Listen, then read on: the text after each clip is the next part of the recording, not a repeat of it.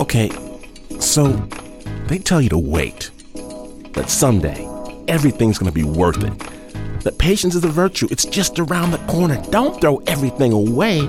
But what if there's nothing there? Well, today in Snap Judgment, we wanna see what everyone's working so hard for. My name is Glynn Washington. Close the door. Set your phone to voicemail and tell your boss you need a moment to prepare the big sale. Because you're listening, to Snap Judgment Class.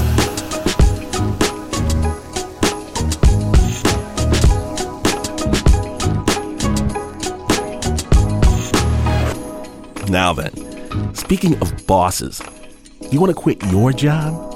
How about quit your job and get rich and have fantastic adventures? Well, it's probably not a good idea unless you're this next guy.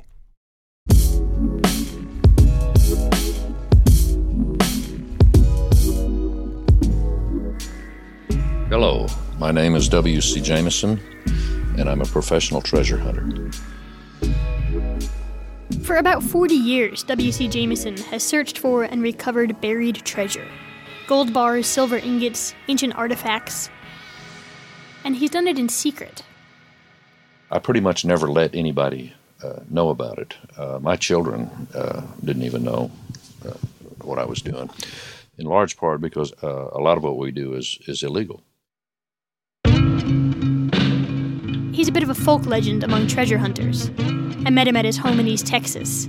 His lawn is decorated with found art painted antlers, homemade windmills, something called a bottle tree, where he hangs blue bottles of Bombay Sapphire once he's done drinking the gin inside.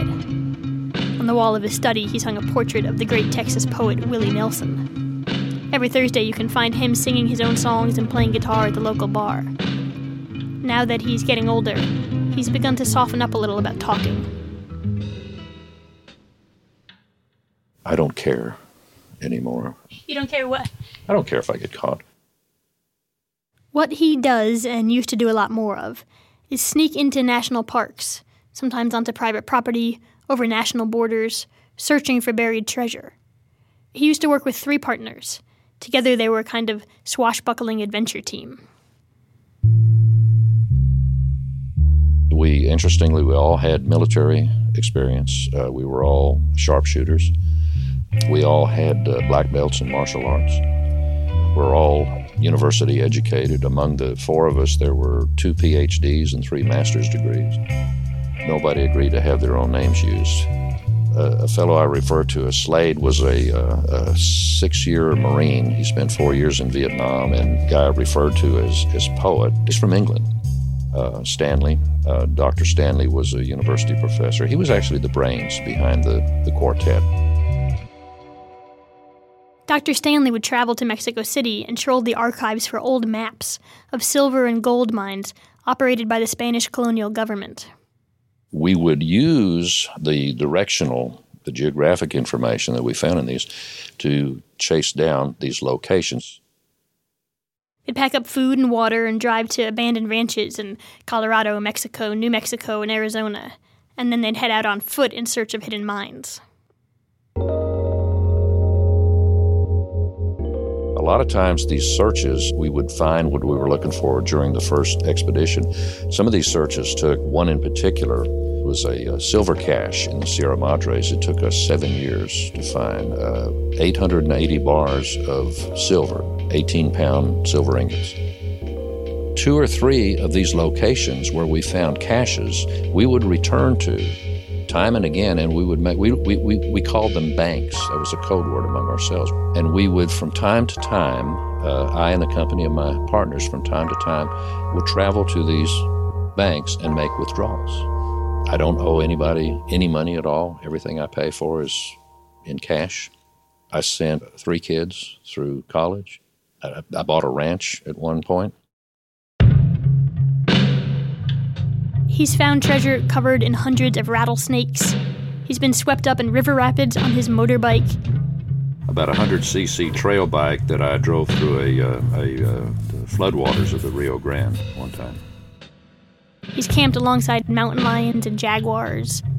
A lot of his stories sound fantastical, especially the story he's about to tell. Is this a true story? Yes. How true is it? It is. Uh, it's 100% true. If anything, on a lot of these stories, I hold back stuff simply because um, I, I'm a little bit concerned that it, when I have in the past tried to explain what I do, I see a look of doubt in people's faces. And so I tend not to talk about this stuff all that much. The story starts with a phone call from an elderly woman named Helen Pitcock.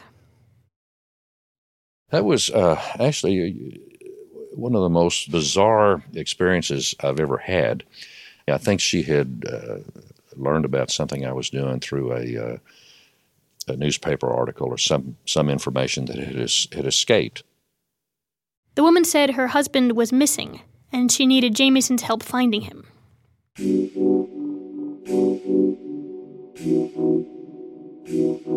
She told me the story of her husband leaving their home in Georgia. I believe they were from Toccoa, Georgia, and going into this mountain range in Arizona, and him discovering a treasure, silver ingots, and a silver mine. He returned back home in, in Georgia. He brought back a couple of silver ingots and told informed his wife he was going to gather up some serious camping supplies and he was going back. He was he was obsessed with recovering his treasure. He quit his job, I'm sure much to uh, Mrs. Pitcock's dismay, packed their vehicle and headed back out to the mountains. A year passed and Herman didn't come home. Then another year passed. Helen heard nothing from her husband. She hadn't heard from him in seven years by the time she called Jameson. She asked him to look for his remains. She mailed us a copy of that map we made an arrangement that if we found him or found any of this alleged treasure, that she would get a certainly get a, a, a split of it. We had plans to go out to this area anyway to search for this silver cache that we had uh, somehow heard about. It was like, you know, a message from above or something that we might ought to just go ahead and do this. Would you say that your intentions were were altruistic or opportunistic? I would have to say, uh, probably lean more toward opportunistic. Uh, we were attracted by the notion of the, uh, the lost treasure. So Jameson and his team packed backpacks full of beans and chilies and oatmeal. They drove to the Dos Cabezas Wilderness in southern Arizona, about 100 miles from the Mexican border. This is ranching country. It's, it's desert country. It's, it's ranching country. It's actually very poor ranching country. I think the nearest town would have been about 20 or 30 miles away. A good day's walk, surely. Uh, we all went as bird watchers. We got into the canyon that, that was indicated on the map, and we uh, set up camp, cooked our, our meal, our backpack stuff, and basically sitting around the campfire doing whatever we usually did. And uh, sun went down, and we're transitioning to uh, going to bed because we wanted to get an early start in the morning.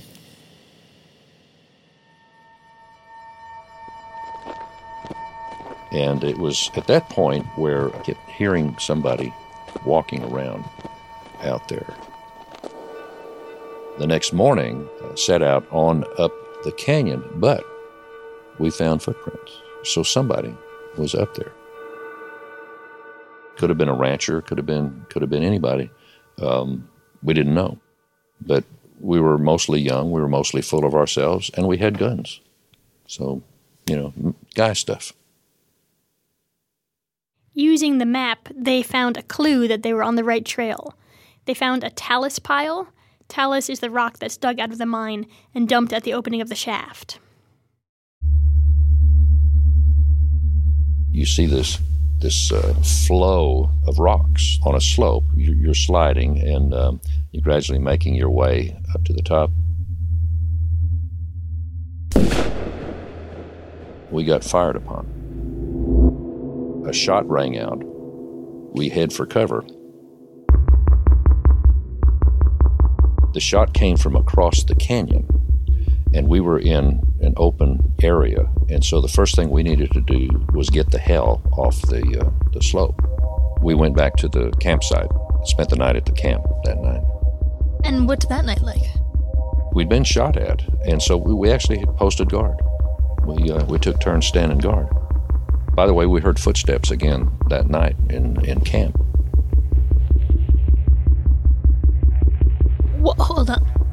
Why not turn around and go back home and say, we tried to find this and we got shot at and we left? Surely that that's an acceptable defeat. Giving up.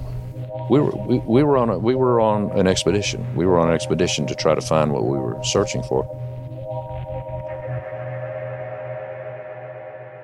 Leaving leaving the scene and going back to uh, going back home would have been giving up. So, what were your plans for the next day? I mean, how did you figure out what to do next? We didn't. We kind of made it up on the fly. Got up the next morning. We had breakfast, and we headed back up. As they started carefully up the talus pile, Stanley, the oldest and most cautious, went first. He stepped out, he spread his arms wide, and turned around to show whoever might be watching that he was unarmed. And he, he yelled out as loud as he could if the person that we couldn't see had a claim on this mine and wanted us out, just let us know and we'll be glad to go. Nothing nothing happened. Stanley looked at us. We're looking around. We're looking for a target. I'm carrying my weapon. Slade has a rifle and a pistol. There was no response whatsoever. And he proceeded up the uh, the talus. We were in a we'll see mode. We'll see.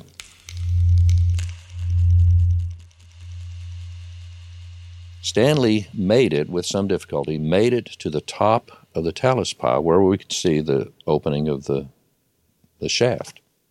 If he got up to the shaft, he looked uh, down at us, uh, did kind of a full circle as he looked around the canyon, and then all of a sudden, a shot rang out, and Stanley dropped. The way he dropped, it looked like he had been hit bad.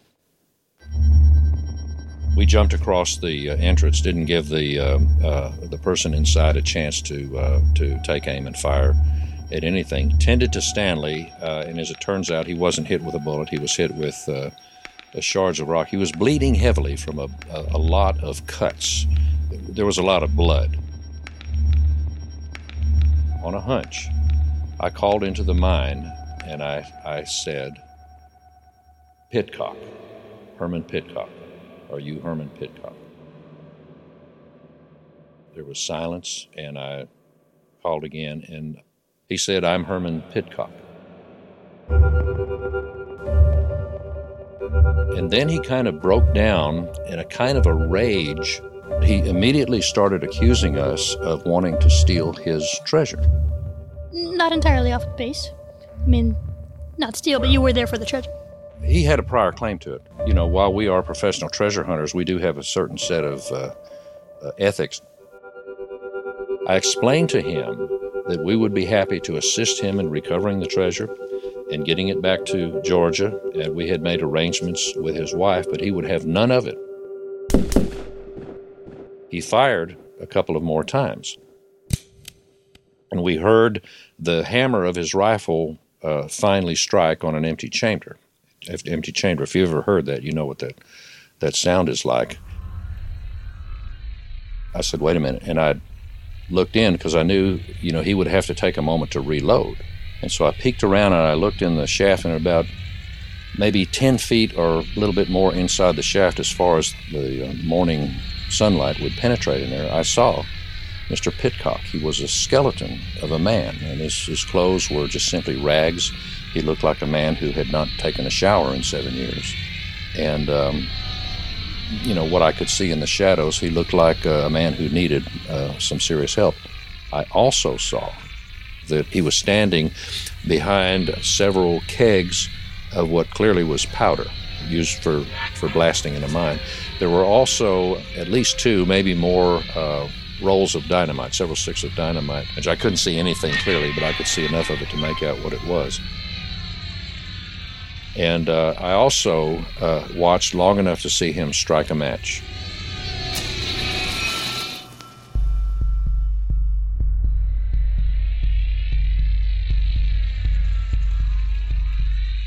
Now we have a, a, a man who is clearly upset and possibly deranged with a lighted match standing next to dynamite and powder.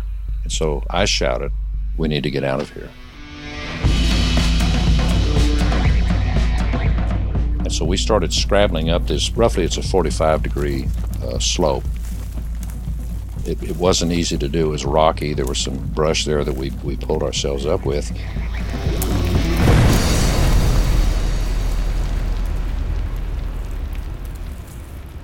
And I would say we were maybe 15 or 20 seconds into doing this when the explosion uh, hit. He had ignited uh, the, the dynamite and the powder, and the explosion just reverberated through that canyon. It seemed like it echoed forever and ever and ever. We were several seconds basically in a fetal position, covering our heads. Within just uh, a few seconds, the entire canyon filled up with dust, and you couldn't even see the, uh, the, floor of the canyon from where we were perched on the slope. We probably sat there for about an hour at least, hour, hour and a half, waiting for some of the dust to settle before we set out back to the uh, back to the campsite. The uh, where the shaft was was kind of a concave scar in the slope of the mountain. There was no shaft that was discernible, no shaft left. So what happened to Herman Pitcock and what happened to all the silver? Well, Herman Pitcock uh, blew himself to smithereens, and the uh, silver was blown to smithereens. Jameson and his wounded crew stumbled down the rubble and regrouped again at their campsite. That evening, uh, we talked around the campfire we asked ourselves the question how did this guy survive for seven years in this canyon? You can live off the land if you know what you're looking for. There were deer in these, in these mountains. He had a weapon. It's not unreasonable to think that he did some hunting. It's not unreasonable that he traveled back and forth to some town and picked up supplies.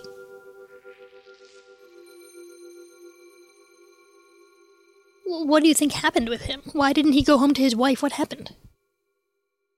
He had a treasure. He had at his disposal a treasure stacks of silver ingots, a fortune that for some reason he decided to hoard in that shaft. Wealth, uh, wealth that, that you could perhaps measure in the millions, does funny things to people. My theory on, on Mr. Pitcock is that he probably had mental problems to begin with. Is it fair to say um, you hesitate to tell this story? I, I've always felt uncomfortable about that whole episode, and I thought it was a uh, somewhat sad and, and bizarre story. If somebody told me that story, I'm not sure that I would bought into it entirely, or I may have wanted to figure out a better way to do things. You but, second guess yourself? Yeah, relative to our strategy. I mean, we made a strategy as we went along, and uh, with with a little bit uh, more thought, could, could, I have summoned somebody who was a little more skilled at retrieving lost souls like this? Uh, but we were being shot at, and uh, you make decisions on the spot. Uh, like that, that don't necessarily driving back into town and chasing down the local psychologist to come and help a, a crazy guy who's shooting at you. Do you feel guilt? I feel no guilt whatsoever. No, nope on the way out of the canyon, uh, I was pondering. Uh, I initiated the discussion relative to what we're going to tell Mrs. Pitcock, and we we decided that she didn't need to know this. Uh, we decided that we would just say that we investigated the canyon and there was no sign of her husband. I just I didn't want to be the, the bearer of that kind of news to Miss Pitcock. So did you call her or write her a letter? Yeah, I called her. I had her phone number uh, I called her and explained to her, and she said it was just exactly what she expected that there would be no sign. Was that for your own good or for her own good or both? Uh, maybe for both of us, uh, for, for, for her own good. And it was it, it, the, the truth is, and I, this sounds a little cowardly, but it was easier on me. If you dis- if if you had been Herman Pitcock, and your wife had had you know summoned someone else to go find out what happened, and, and this is what happened to you, would you want your wife to know the truth? If I were if I met my end similar to, uh, or at least was in the condition that uh, Herman Pitcock was in, uh, I think I would prefer that uh, my wife and my children uh, did not know that stuff. I've always told my wife that if it looks like my time was coming, what I would really like to do is throw on a backpack and head back into the Sierra Madres or into the Guadalupe Mountains and just simply find a place to lie down.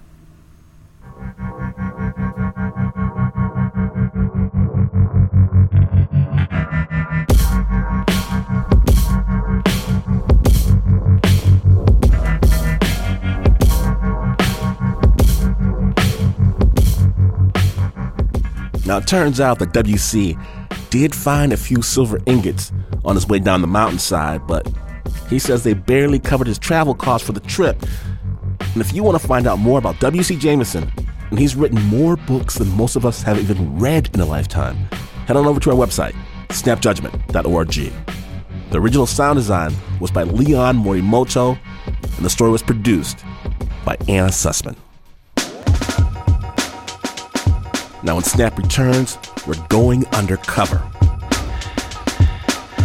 When the snappage continues, stay tuned.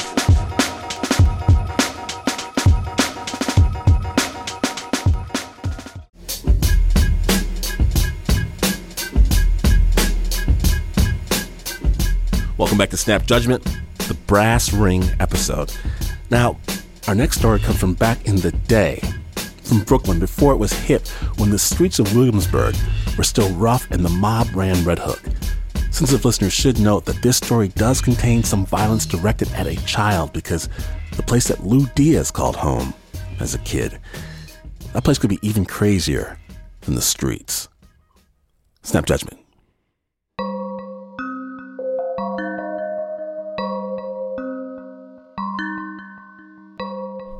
Diaz was at the wheel of his Cadillac one day while he and two of the guys he worked with, Wally and Geronimo, patrolled their territory in Harlem.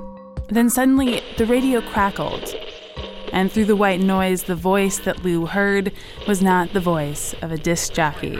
It was the sound of nearby police surveillance. I mean, you could hear it distinctly that there was there was law enforcement personnel. It wasn't radio people. And when it came out, I just jumped I said, What the hell? And I says, What's going on here? Lou, Wally, and Geronimo all worked for Nicky Barnes, one of the biggest drug dealers in New York City. If the police had been watching them all day, Lou knew that they might have a big problem. So I drove the car immediately. I drove the car to the first place that I could hide it and it was down a back alley. I came down a back alley with the car. I says, "You guys better be straight here. Something's going on here." And I parked the car immediately, and I drew my nine millimeter, and I turned around and I pointed it at Wally and, and Geronimo, who was right next to me. I said, "Get out of the car, now!" And I says, "Get up against the car." And now they're going crazy. Louis, what's wrong? Louis, for Christ's sake, what's wrong? He says, "We heard it. It's just that happens sometimes. I mean, there's, there's cops in the area." Of course, you know, now Wally's going nuts. He says, Louis, no, please. You gotta understand, I'm not with anybody. I'm with you. I'm with you. So finally, I allowed them to settle me down, put my 9 millimeter back, and I patted them down just in case they, you know, I did the whole search, the whole body search to see if they had a, tra- a wire on them. We all got back in the car and we went about our business. But it turns out that the police were on to them. Not long after, everyone Lou worked with was picked up as part of a massive takedown of Nicky Barnes's drug distribution network. Lou was in the police station when he ran across Wally right after the police interrogated him. Wally wanted to make sure Lou knew he'd never give up anything to the man. I'll never forget this. Wally looked up at me and he says, Louie, don't, don't worry, I didn't say a thing. I didn't say a thing. And I looked at Wally. I tell you, I got glassy eyed. I got to tell you because sometimes you get close to these people, and Wally was was not a bad guy. He really wasn't a bad guy. He was a funny, funny, funny character. I says, Wally, I hate to tell you. He says, but I am the man. Lou was an undercover cop. He worked for the NYPD, then for the Bureau of Alcohol, Tobacco, and Firearms, and finally for the DEA in New York City during the heyday of cocaine and heroin. Playing a gangster, Lou penetrated networks easily and rose in the ranks quickly. He knew how to play this part so well because these were the guys he grew up with. You know, I knew how these guys thought. I knew the moves. Growing up in the neighborhood, knowing mob guys in the neighborhood, knowing how they acted, how they reacted, how they looked, how they walked. I had all these things to work with. So I felt very comfortable in that environment. Matter of fact, I felt more comfortable in that environment than I did working with my fellow feds, who I loved and adored, or with the police for that matter. Because to some degree, I, I'm not a big fan of cops, at least not the bad ones. You know, and there's a lot of cops, even feds, they use their shield and a gun as an extension of their own prejudice. I hate that with a passion. I hate it. I mean, it's worse than being a crook. At least a crook says he's a crook. He is a crook. A criminal has more respect from me because he stands for what he is. Nothing more, nothing less than a crook. Lou grew up in Red Hook, Brooklyn, back when it was run by the mob and everyone identified with the country their parents immigrated from. These were tough men, you know, working hard for a living, blue collar workers, truck drivers, you know, merchant marine, longshoremen, the backbone of America, you know. And uh, my father, he was my king. He was my role model. He was my everything. When we got along well, it was beautiful for me. But he never hugged or kissed me. Never told me I love you. I, again, I don't want to sound like whimpering here. But my, as much as I loved my father, he never hugged or kissed me. And everything had to be done like a man. Uh, I mean, even sweeping, you had to sweep like a man. You know, there was a certain way you sweep, you know, a certain way you moved. Certain what does that mean? How do you sweep like a man? I'd have to show you. You sweep aggressively he was big on me being a man and me be, be, me doing the right thing because the neighborhood was pretty tough. I remember my first beating at age five over nonsense. I, I think I woke him up and he got up and just beat the piss out of me, man.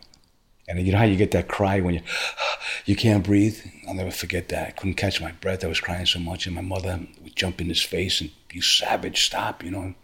And then after he'd stop, he'd like he'd go to bed. Like he had like this adrenaline surge, and then it just went away, and he just left him blank. That was the first time I, I got to say my innocence was taken from me then. And then after that, it was just a series of other beatings for many different things, but it was always over some bull thing, you know. The biggest one was where uh, I was walking down the hallway and there was a hat on the floor and I missed it because it was dark. I, I just stepped over it unwittingly. And my father looks down at it and he goes, Mister, you realize what you did? I said, No, what I do? Because I used to answer him back sometimes, in a, in a, not answering back like, you know, very aggressively, but kind of mm, like a, like a Weisenheim a little bit, you know? And he hated that.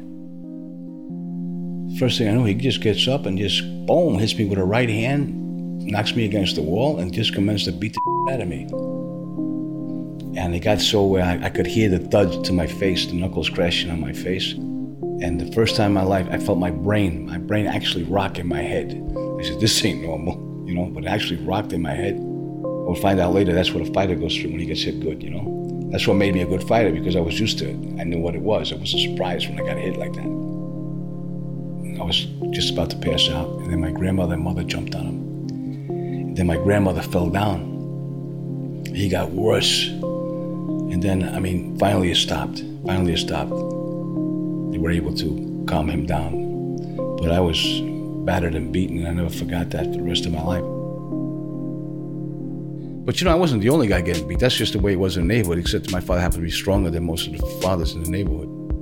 As a result of that, I was one tough son of a bitch. But in a good way. There was nobody gonna with me or beat me like my father. Nobody. And nobody ever was gonna hit me like that. So I was the number one boy in the neighborhood. That's when Joe Gallo, a local Sicilian mob boss, took notice. And I, I was close to Gallo growing up as a kid because they loved me. They used to grip, grip me in a headlock. Come here, kid. You know, give me noogies, you know. And as a matter of fact, when I came out of the service, they wanted me to turn pro. Why did you decide not to? Because my father said no. That's good enough reason. Next best the, thing was become a cop. Yeah.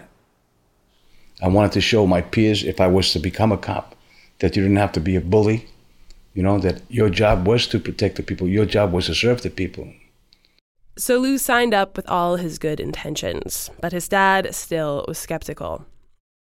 He had a suspicious feeling about law enforcement in general. Kind of felt they were fascist in nature because of how they treated people and their mindset. So he was concerned about my falling into, into that bag with these people. Lou was an obvious pick for going undercover in neighborhoods like the one he grew up in. And right away, he showed that he had a knack for fitting in with a rough crowd. I just had a gift of being able to be in the moment and to seize the moment and react to the moment accordingly and appropriately. Lou spent all his time hustling out on the streets. He started small by selling untaxed cigarettes to sniff out the criminals, and then he'd work his way up to the big guys. Soon, he'd be handing off duffel bags of cocaine in empty parking lots. He developed tricks for how to get a wire, passed a pat down, and made sure everyone always knew he was armed to the hilt. And at the same time, back at the office, his fellow officers respected him for taking big risks with big payoffs. Didn't take long for Lou to move up and start working with the feds. When he wasn't undercover, Lou was a loving father and husband. He was friendly and generous and easy to be around. Undercover, though, Lou wasn't just adaptive, he was fierce. He'd be the first to pull his gun if you looked at him the wrong way. He's, say, he's saying that there were times when you could tell that you were in some ways like your father. Oh, sure. I guess did, did that ever bother you, in the, especially as far as like the, the temper goes? No, because there was a lot of things like my father that I wanted to be like. He made me a warrior and a good warrior, a true warrior, a noble warrior, and I was very proud of that. I adored him. I used my idol. He was my idol. However, the temper, I think that's genetic. And I worked upon that temper of mine. I worked upon it because I had these buttons, these big buttons. You know, push this button and watch Louis dance. Push this button and watch Louis fight. When he could control it, when he could channel it, that temper could actually be useful undercover. But sometimes it would bleed into his personal life. My brother was an epileptic since birth. And, and my kid brother Alfonso, he was a gifted athlete. Kid was strong as a bull. The only thing is he would get these seizures. I mean, he would get up to 70 attacks a day, this kid. So on this particular day, now that we're older, he's staying home. He's being protected and taken care of by my mother and father. And he had a lot of attacks that day. My brother was coming in, my brother Rigo was coming in from London with his family. So I was going to go and pick him up at the airport. I took Alfonso with me. So I put the, you know, seatbelt on him and we took off. We went on a throughway and it was coming down. It was raining cats and dogs. I mean, it was, I couldn't even see through the windshield, okay? And he starts to catch a fit, epileptic fit. And he starts tearing at, the, uh, at me. You know, and I'm trying to get him away from me. But he had enough reach to get at the wheel, the, the steering wheel. So he's grabbing at the wheel. And here I am, you know, driving on the freeway, 70, at least 70 miles an hour so I wanted to get out of that lane and go over, and I couldn't. I had to stick, I couldn't see. And he kept grabbing at the wheel, and I kept smacking him back. I had my left hand on the wheel, I reached for my gun. I took it out, and I was about to put it to his head. And I was just visualizing me pulling the trigger and just saying, you know what? It's over. My family don't have to worry about him anymore. They can live their lives, and, and he's out of his misery. And in that instant, he stopped. He says, Lou, where am I? What's going on? Boy, I'm telling you, I cried like a baby. I cried like a baby. He says, Why are you crying, Lou? I says, Because I'm just so happy all the brothers are going to get together now. And that was that. But Lou had an uncanny ability to draw from even the most painful experiences from his life to help him do better police work. I carry around a vial of vitamins, white vitamins, so that I don't have to use drugs with people. Because when they offer me drugs, I say, no, no, no, no, I got enough drugs that I use. What are we using that for? What is that? I says, phenobarbital, because I'm an epileptic. I get seizures, so I can't be dealing with that. Lou's fake epilepsy turned out to be particularly handy when Lou had to ID a local mobster to start a case file on him. At the time, everyone just knew him as Little Man. So Little Man knew I was an epileptic because I showed him that and I told him that. I have to ID him, right? So one of the ways I ID'd him was I, I'm driving, I, purposely lose control of the car. I go over a couple of garbage pails. I go toward a, a fence. Stop, screech. And he's all over the place. God, going on? Holy, let me drive. God, what's the matter? You got another seizure? Take your pill. And I says, no, no, no, no, no. I'll be okay. Let me just sit down and relax here a little bit. I says, let you drive. I don't even know if you got a license. He says, I got a license. Here. And he shows it to me. And I had a photographic memory at that time. So, man, I just go, and I had that license right in my head. By the time the Nicky Barnes case came up, the one where they caught Wally, Lou had been working undercover for almost 20 years. And when they took Nicky down, some people say that the heroin deaths in New York City were cut down to a quarter of what they were before. It was a crowning achievement of Lou's career. It was fulfilling in that I got over getting these bad guys. Besides taking down these organizations, one of the things for me was the fact that I could get over on these guys. And that was a, that was a great reward that I was able to win, if you will. But beyond that, it was it was the I guess the attention that I got from my fellow agents, if you will, the, the applause that I received from, you know, friends and people who knew me, who knew about the case. Reader's Digest did an interview on me, and it came out in the Reader's Digest. Did your uh, did your dad read that article? Yes, he did, but I didn't know about it until maybe a year or so later. He was, for some reason, short on giving me my my proper accolades, if you will. So I sought it elsewhere, and the job gave me an important and significant platform for me to get that recognition. After more than 30 years undercover, Lou finally stepped down. His walls were covered in awards and articles written about his work, but without the job, Lou felt unmoored. Then in 2005, Lou got a call. His father's heart was failing. Now living in California, he flew home to join his brothers at his father's bedside. When he got there, his father lay only half conscious. And near the end there, I saw my father passing away. I saw my whole world crashing. And I still wasn't sure of how he really felt about me. Lou asked his brothers if he could have a moment alone, and once they were gone, Lou just stood there looking at his father's quiet face. He didn't think he'd ever hear his father's voice again when Lou heard his father murmur something. On his deathbed, my father mentioned two names. He mentioned mine and my mother's. My father never really said, I love you, son. And I, I, I guess I, like anybody else, I, I missed hearing that. But when he mentioned my name and his dying moments, I just lost it. And I laid down with him in bed and I thanked him and I told him how much I loved him.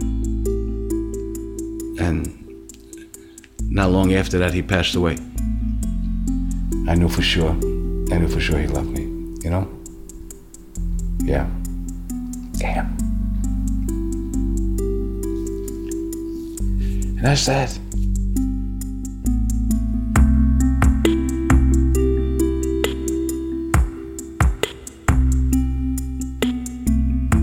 Thanks so much to Lou Diaz for sharing that story. Lou's had a long and illustrious career as an undercover cop and federal agent. We just couldn't fit it all in this one story. But if you want to hear more of his tales, check out his book, Dancing with the Devil Confessions of an Undercover Agent. You'll find a link on our website, snapjudgment.org. The original score for that piece was composed by Renzo Gorrio, and the story was produced by Julia DeWitt. It's that time. I know, I know, but not to fear. A world of snap awaits your listening pleasure. Full episodes. Get the podcast right now at snapjudgment.org. iTunes, Stitcher, SoundCloud, we make it your way. Snap was produced by the finest team ever to hold the brass ring. The Uber producer, Mark Ristich. Pat Mesiti Miller, Anna Sussman, Julia DeWitt, Nancy Lopez, Davy Kim, Renzo Gorrio, the Get Fresh crew, Eliza Smith, Anna Adlerstein, Leon Morimoto, and Matt Ducat, shaken and stirred by Jasmine Aguilera. This show is executive executive produced by our Kickstarter champion, Mr. Don Verhagen. And this is not the news. No way is this the news. In fact, you could work night and day, day and night, pushing, pulling for your own brass ring, only to realize that there it is in your nose. A brass ring. And what's this? You're a donkey. And even as all that sets in, you would still not be as far away from the news as this is. But this is PRX.